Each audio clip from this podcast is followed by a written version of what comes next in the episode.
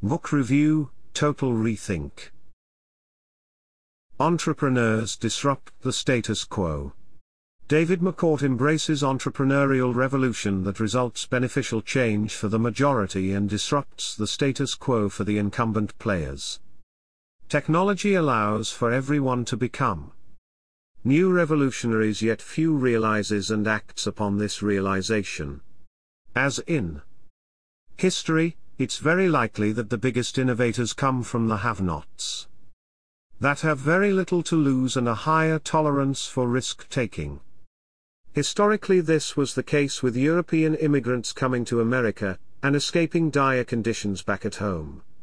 This time it's the 5 billion people who are not as well off as the 2.5 billion enjoying the best lifestyle the planet has to offer. McCourt describes his story coming from a large family and finding his way into entrepreneurial adventures from early age up to this day. During those years he have managed to be part of the cable television as well as fiber optics industry disruption, and providing cheaper services for consumers at the expense of the oligopolistic competitors. The book is full of colorful stories and mission impossibles where McCourt jumps to the water first and figures out later how to swim. This results him to learn quickly and unearth large opportunities that have enabled him to publicly list and sell many companies.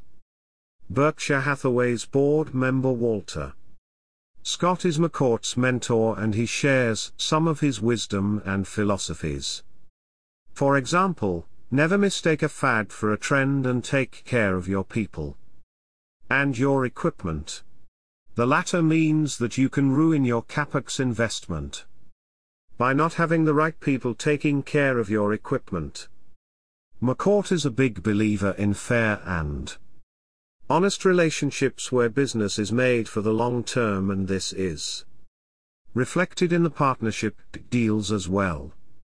As a curiosity McCourt mentions that he managed to raise $6.1 billion for his RCN Corp making that the world record for a startup funding into any single project.